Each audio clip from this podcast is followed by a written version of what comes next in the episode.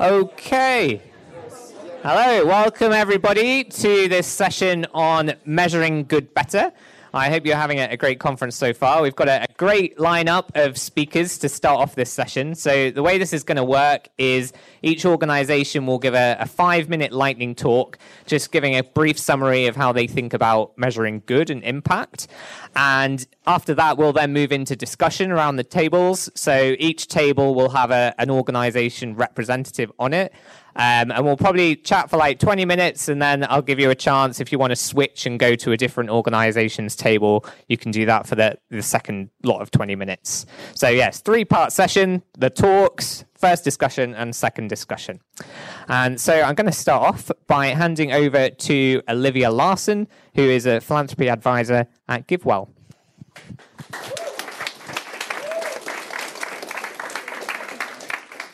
Thanks everyone for coming and for having me to talk a little bit about how GiveWell thinks about measuring good outcomes. And we do this co- with a process called moral weights. And the one question that might come to mind is why do we need these moral weights? Why do we need to measure this good? And that's because when Give, GiveWell has charities that do different things. So some charities increase consumption and income. Other charities save the lives of children under five. Other charities save the lives of people over the age of five. And in order to do what GiveWell wants to do, which is create a prioritized list of all of the giving opportunities that we see in order from most to least cost effective, and then use the funds we have available to fill it, starting with most cost effective until we run out of money. We need to be able to have some sort of way to do an exchange rate between different types of good outcomes. And that's why we use moral weights. It's an input into our cost effectiveness analysis. The next question that might come up is what are GiveWell's specific moral weights? And so on the next slide, I'll have some pretty specific numbers about what GiveWell values different outcomes at. But the specific numbers don't mean that we feel totally confident about each number or that we have the right answer. We need a specific number to put into our cost effectiveness analysis, but that definitely doesn't mean that we have a high level of precision or confidence in these. So here are some moral weights. These are all in units of the moral value of doubling consumption for one person for one year. So when we see that the value of preventing an under five death from malaria is about 117, that means that we think that it's about 117 times more valuable to save this life than it would be to double someone's consumption for a year. Um, or if we were given the choice between doubling the consumption of 118 people or preventing one under five death from malaria, we would choose the 118 people, but if it was 116, we would choose the life saved. Uh, one question that comes up sometimes is why would we have different values for an under five death from malaria and an under five death from vitamin A supplementation? This is just because the average age of someone dying from vitamin A deficiency versus malaria is different. So it really reflects differences in ages. We also want to have a curve for the differences in the moral value of deaths at different ages. So this font might be a little bit small, but you can see that it starts uh, with before you're born and ends at about 80 years old, and the curve is shaped like that. I'm in the uh, 25 to 29 bucket, so I'm coming to terms with the fact that I'm past my uh, moral weightiest, according to GiveWell. And so another question that might come to mind is what goes into GiveWell's moral weights? How do we come up with these really specific numbers that we think are valuable, but as I mentioned before, don't think are as precise as the numbers might suggest? And we do this in a few different ways.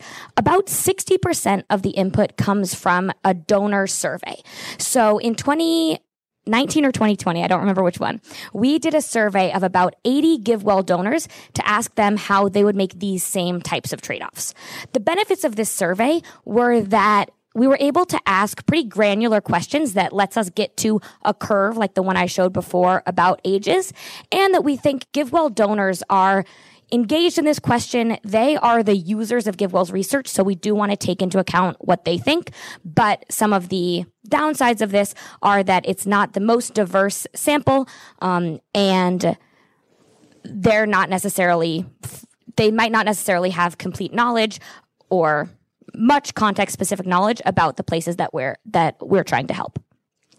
30% of the moral weights comes from a survey that GiveWell funded uh, ID Insight to conduct that we got the results back from in 2019. This survey asked about 2,000 people living in Kenya and Ghana who are extremely poor how they would make these same types of trade-offs. Um, it's a important indicator into our moral weights, but it's not as big as your intuition might think it should be. And this is because there were a few issues with the survey. One is that we think that the questions may have been a little bit complicated and challenging, so um, they might not have been fully understood.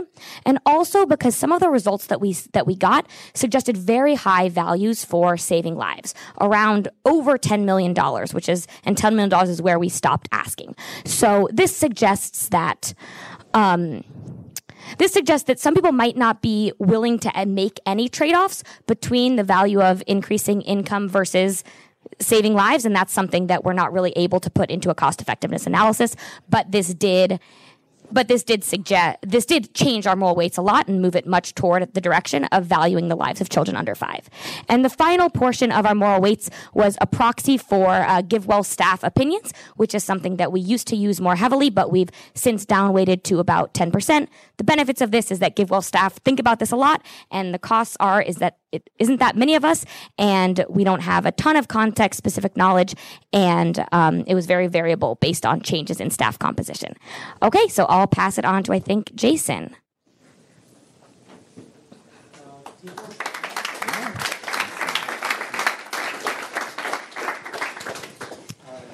Hey everyone, how's everyone doing? Good, good. All right, awesome. Me too. Uh, thanks, Barry. Where's Barry? There's Barry. Thanks, Barry, for organizing this. Really happy to be here. I'm going to keep this brief because I'm most excited about the discussion portion of the discussion session. Um, but I do want to tell you a little bit about how OpenPhil thinks about some of these issues. Uh, at the outset, I should say that OpenPhil is a somewhat siloed organization. So I'm going to be telling you about the global health and well-being side of the organization. So what you hear is not applicable to the long-termist side of the organization, which has a different framework. And it's only somewhat applicable to what happens on the farmed animal welfare team.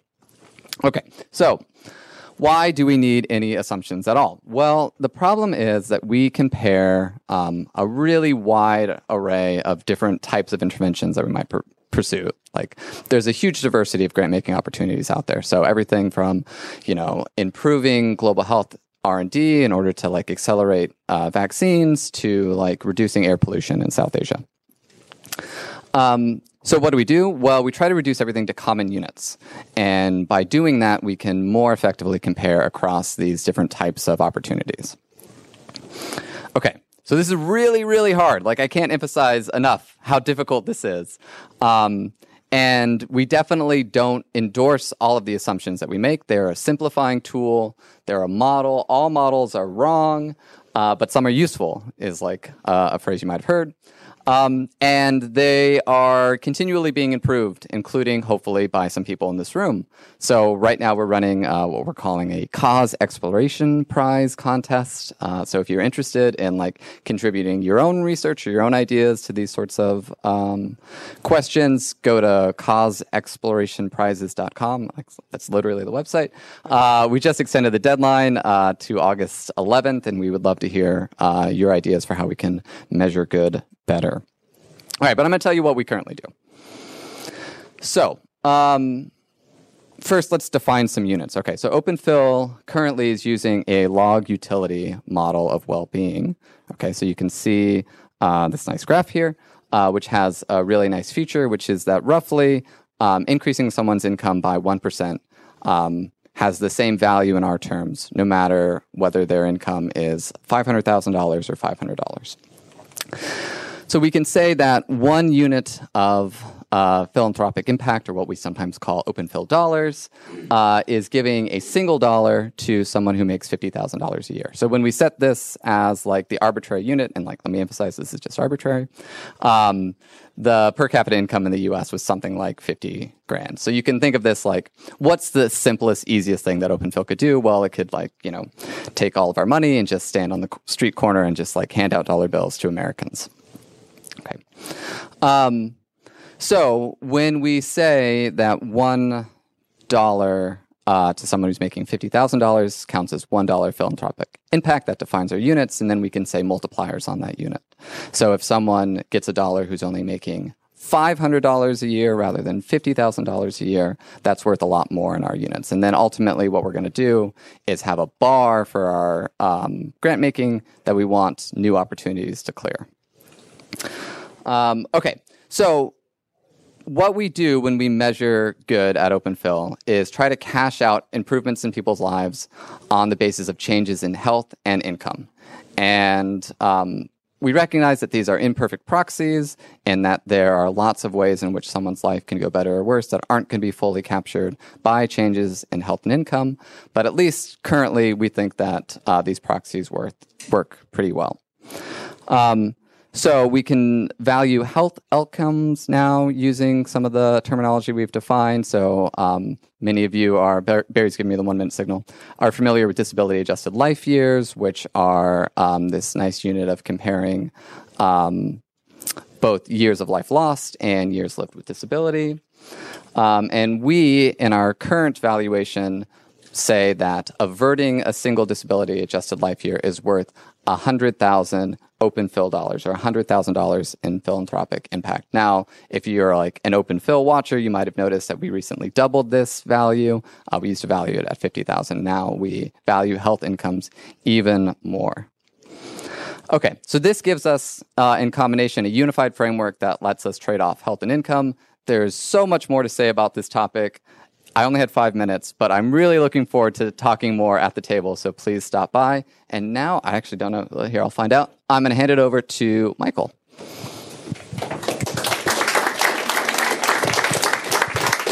All right. Uh, hello, everyone. So um, uh, I'm going to whiz through these. Um, so this is familiar setup. We we have these this is a familiar setup, so we're trying to compare different sorts of things. So, what, what sort of, uh, you know, you've heard this twice already. So, we need some kind of common way of doing this. Okay, so like, what, what in the end is, uh, uh, how should we think about comparing these in a sensible way? Um, so, Jason already mentioned the kind of the quality approach, so this way of doing kind of health to um, trading off quantity and quality of health. Uh, but we think a better approach is to focus on well-being. So, we take it that okay, we're interested in doing good. What do we mean by good? We probably mean well-being. What do we mean by well-being? Probably how happy and satisfied people are with their lives. That seems like, in the end, probably the thing we really care about, and so we should focus on on doing that. Um, and these sort of these these proxies, so health and income. You know, let's just focus on the thing which in the end matters. How are we going to trade off health income? Well, let's trade them off in terms of their impact on on people's well-being. Um, so let's go kind of straight to the source. So how do you do this? You can measure it with surveys. You can ask people questions like zero to ten. How satisfied are you with your life? So this is just a, a, frequency distribution. So you know, you ask this in the UK, most people say they are seven out of ten. Um, and there are other kind of versions of this question. So we sort of QALYs and DALYs, we think in terms of well-being. So well-being, uh, well-being life years. If you think well-bees sound silly, they, they were nearly called WALLYs, as in yeah. Anyway, so so well-bees and um, so so what is it? What is one well-be? So you've got your zero to ten life satisfaction scale. So a one point increase for one year is one well-be. Okay, so that's that's good. And the point is that all these different things happen in your life, and then you say how you feel, and then we can work out what actually affects your life as you live it. Uh, and the problem with with kind of relying on donor preferences or, or people's hypothetical preferences is that um, this, these are people's guesses about what they think might matter, rather than relying on people's actual experience as they as they live their lives. Um, I'm sort of going to skip over this. Uh, it turns out that um, if you want to know how happy people are, asking them how happy they are is a good way of finding out how happy they are. So these are sort of well validated measures. Uh, it turns out that it's it's pretty sensible, and you get the correlations in the directions you expect with health, income, what your friends say, um, and so on. Um, this is kind of a map of, of life satisfaction in different bits of the world. So has sort of a, this uh, sort of familiar picture of countries to more to less developed. So it seems like there's some sort of sort of approximately like a unified scale going on. Uh, happiness research really started in uh, only after the Second World War. It's been really picking up, uh, and now people know for instance, that the Scandinavian countries are the happiest in the world. But this this sort of this well-being, um, this World Happiness Report has only been going for ten years, so this is this is new. Uh, and um, our approach is to say, well, look, we, we think this is important, but let's not just um, you know, measure well-being at a national level. Let's actually work out the most cost-effective ways to improve well-being. So we are pioneering well-being cost-effectiveness. Um, I'm going to skip over this. Um, okay, so does this matter? Okay, or are we just sort of arguing about about metrics? Uh, well, one thing you could do is you could uh, compare providing cash transfers in low-income countries, which is a, a, an EA fave, to something like um, treating people who are depressed with group therapy, which is not an EA fave. Um, and notice if you were comparing, this wouldn't really make sense to compare this in terms of income. That's not the value of being you know, having your depression alleviated. You could measure it in terms of health, but that's not really the value of having your poverty alleviated. Ah, but if you were to measure in terms of people's well-being, you can compare it indirectly in terms of the units which matter. So it doesn't make a difference. Uh, so we did a couple of meta-analyses. This is a this is a picture to indicate that this is how meta-analyses work. You look at you know look at the effects from various studies. So this is just just trying to show you that we actually did some real research here. Um, uh, so the, these these are sort of this is the um, effects over time. So um, what we found is that the uh, the therapy has this sort of a big effect initially, and then it trails off faster, and the cash transfers have a small effect. So this is a, like a thousand dollar cash transfer. This can be this is sort of a, a GiveDirectly style lump sum. This is more than uh, uh, that's this is sort of more than a year's household income. So this is this is big. So uh, oh, so the the group therapy to the depressed or the cash transfers to the people who are, who are very poor. These have you know sort of the same size effects. Uh, the, the the therapy is slightly bigger. Um, but really, what drives the difference is that um, giving people money is expensive. The more money, you know, the richer you want to get, the more money you need to give them. So a thousand dollar cash transfer is going to be a bit more than a thousand dollars to deliver. Uh, the therapy provided, group therapy provided by an organization like StrongMinds, that's about $130 per person. Uh, and then what we have here is some dots. So we we to account for uncertainty, we had um, uh, we had some simulations. So these aren't just dots; these are fancy dots. And um, and so you can see on the x-axis, this is the cost to do the treatment, and then that's the well-being effect. And so we um, uh, Barry's wave. Barry's telling me to finish up. Anyway, this. Um, so we did this, and we find um, that the providing the therapy is ten times more cost effective than cash transfers. Ooh, um, which um, people so i speak to people about this and some people tell me i'm mad mostly those people are economists they just think this is absolutely nonsense and then some people say well of course if you want to alleviate misery you've got to focus on what's going on inside people's heads anyway so we think this uh, this shows that it matters and that we should be taking a well-being lens that really this does give us a new approach uh, so we want to look at some other stuff here's some stuff we want to look at uh, here's some other stuff we want to look at so we want to start at the micro move to kind of bigger scale uh, and then it turns out that when you're trying to do something new, you run into problems. So we're sort of pioneering this well-be approach, and there's these various open methodological questions to get stuck into, like comparing life to death, and um, uh, is my seven out of ten really the same as your seven out of ten, uh, and these sorts of things. So um, uh, that's what we're about. Um, thanks. And now I'm handing over to the inestimable Matt, Matt Lerner of Founders Pledge. Thank you. You'll be asked to vote afterwards on which organization has the best approach. Um, unfortunately, my slides have no pictures because I'm treating you all like adults, and uh, and I'm lazy. Um, this is going to be a little bit parasitic on the pre- previous uh, presentation. So our benchmark, like everybody else's, is cash. Things need, to be at least as good as cash, and historically, we valued cash at 199 a Welby, and I say historically because this presentation is mostly about our new approach which we're working on right now.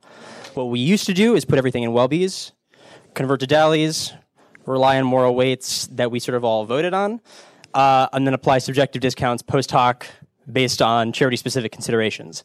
If that sounds weird, don't worry because we're moving to a new approach.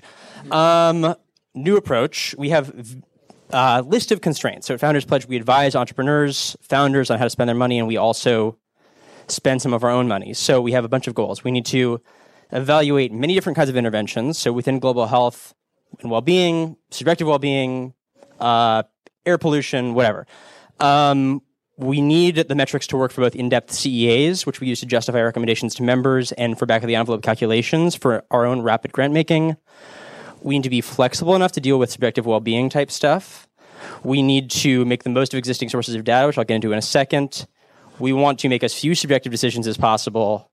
Uh, and we want to make sure that we use as much evidence as we can. And finally, we want to appropriately account for uncertainty. Okay. the general idea is we have DALYs, we have WELLBYs, we have income doublings, and those are all noisy measurements of some like underlying thing, which is like the goodness of an intervention, maybe like how much this does for your life. Um, and we ultimately want to be able to measure an intervention any of these ways. And so moving forward, our approach is something like WELLBYs to income to death to DALYs to WELLBYs. Um, and that dotted line indicates that we're only going to figure out conversion factors for these three and then back out a DALY to WELLBY conversion. Uh, the way that we are going to do that, starting at the top right, going clockwise, is we are going to rely very heavily on HLI's work. HLI did an excellent meta analysis, um, which was very convincing to us, such that there is a stable relationship, we believe, between well being and income doublings. That's the first leg. The second leg is income to death. So income doublings um, to death. And we have three approaches that we use, which I'll go into in slightly a little bit of detail. So we have Open Phil's approach. We have the ID Insight survey that GiveWell sponsored in 2019, and we have GiveWell from pre 2019. And the rationale there is we basically think that the ID Insight survey represents a sort of preference utilitarian approach. Um, what do you prefer? Uh, we think that uh, OP represents uh, a uh, hedonic utilitarian approach, relies on some subjective well-being data uh, historically, and we have these GiveWell pre 2019 representing something like an EA community consensus. Um, so before the preference utilitarian data arrives, we look at what GiveWell thought and weight those things equally and try not to insert our own subjective judgments in there. Uh, from death to DALYs, that's a sort of simple step. We just want to be able to convert death to DALYs in different ages, so we just need different conversions for different age groups. And the final leg is DALYs to wellbees. Um, and this is where we're currently working things out, and I'll go into a little bit of detail. I think I have some time. Um, so, how it's looking so far. Right now, for a subset of conditions for which there's both WELLBY and DALY data, the correlation is decent, 0.65. Um, but if you restrict it to physical conditions, you get a really strong correlation. And the reason is uh, mental conditions, anxiety, depression, uh, are big outliers. And we think this is actually totally reasonable. There's lots of research on affective forecasting failures that suggests that people just don't have a really good idea of how they're going to feel when something bad happens to them or when they imagine having depression. And some justification for this is that we think that the disability weight for dental caries, if any of you have ever had a bad cavity, is very low. But if you look at pain data, it suggests it's about as bad as lower back pain. So the global burden of disease has a 0.3 weight, so 30 times as high um, for roughly the same amount of pain. So we basically think is for certain types of condition, disability weights really underrate the subjective experience, and that's why we want to be able to use all of these different metrics. Um, so going forward, we are going to set our benchmark at the WELLBY DALY income death doubling figure. Um, for effect sizes, we will use whatever the most applicable unit is and then translate it to our benchmark. And we will still probably have to litigate major disagreements uh, on an ad hoc basis when things look really weird, which they undoubtedly will. Um, and that's it. I will turn it over to IPA, wherever you are.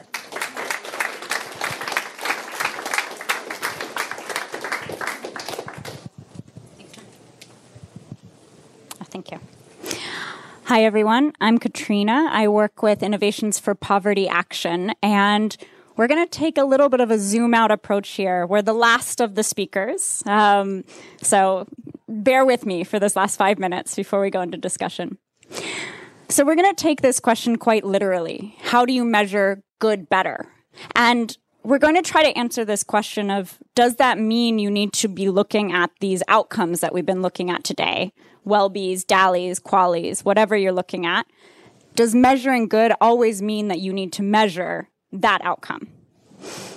So, to answer that question, let's first think about what good means. So, we could think about this impact to be effect or good, whatever word you want to use. For simplification purposes, let's think of that as a function of two things the quality of the solution itself, as well as the quality of the implementation of that solution. Today, we've been talking over the last 25 minutes primarily on the quality of the solution. One of the major drivers of if that actually has an effect on something like WELLBYs is if that solution is A, the right solution for that context, and B, if it's going to be implemented well and feasibly. So, what we want to add to this conversation is that those things are equally important as looking at that final effect. You need to look at these drivers of that as well. So, when you're thinking about measuring good better as a, as a goal, you need to think about what is your primary question for a specific intervention. So you might start with asking, okay, how much does this specific intervention, let's say a group therapy program, or maybe something we're all familiar with, like bed nets, how much does that intervention typically increase something like well-bees? In order to answer that question, you have to look at a lot of other questions too. You can see this pile of questions as examples. So, for example, you might first want to ask this one on the bottom Is this program really addressing a challenge in that particular context? So, you would first look at okay, in this, let's say you're looking at rolling this out in East Africa. What is the prevalence of malaria in East Africa? What is the current use of bed nets in East Africa? That's what you would want to look at first rather than just looking at the overall potential for well-bees or QALYs, for example. That would not necessarily mean that you want to run what IPA is, is more famous for, our organization, randomized control trials. For that kind of question, you wouldn't want to run a randomized control trial yet. You'd first want to look at the basic underlying data for that context. So that's one example. There's a lot of other examples here. We can discuss this in our table afterwards, but for the sake of time, I'll move on. Um, the point is, there's a lot of questions that go into the quality of the implementation, too. So, what does IPA recommend that measuring good means? We frame it as this path to scale. So, you would look at a particular intervention and try to identify for the goal that you have and for the context that you're looking at, at affecting, where is this intervention on this path? Now, what we focused on again today is this kind of prove step in the learning cycle. So, looking at actually measuring the final outcomes and what evidence exists there, or if it's a new intervention, what's our best guess of what that measurement might be? Maybe putting some assumptions like open philanthropy does as well. In addition to doing that, we recommend looking at these other stages. And there are a lot of other ways to measure good depending on what stage an intervention is in. These are typically underrepresented in a lot of effective altruist organizations and discussions in particular. All of these stages of actually identifying the problems in a particular context, prototyping with users, if that's the right solution, moving forward to actually testing out on a small scale, monitoring if that works for, let's say, for bed nets, when you distribute a bed net, does it reach the target audience? If it reaches the target user, let's say children and families, are they actually using that bed net? And these questions, they have to work before you get to does it actually improve lives saved? Does it actually drive lives saved? So these are important things for the EA community to think about in terms of where might solutions, the quality solutions be breaking down in implementation? And what can we do as a community to make sure that the highest quality interventions are implemented well and that they're the right solution for a particular context? The same applies for the end of this tail here, the adaptation and, and the scale. You want to look at if you have something that works already, again, say bed nets or maybe this group therapy program, and you're moving into a new context, what would change in that context based on what you've looked at previously in your theory of change? And how might you need to adapt this in that context? And then measure that based on your key questions. So I'll wrap up there, just making the case that Innovations for Poverty Action obviously is a big proponent for using credible evidence, and we generate a lot of that ourselves. But we just want to make the case that that's not always the only thing you should be looking at because it can actually reduce your flexibility in the program adapting if you're looking too rigidly on those final outcomes too early. It's sometimes not the right time to be looking at that. Instead, we want to be looking at innovation and monitoring in specific contexts. Thank you.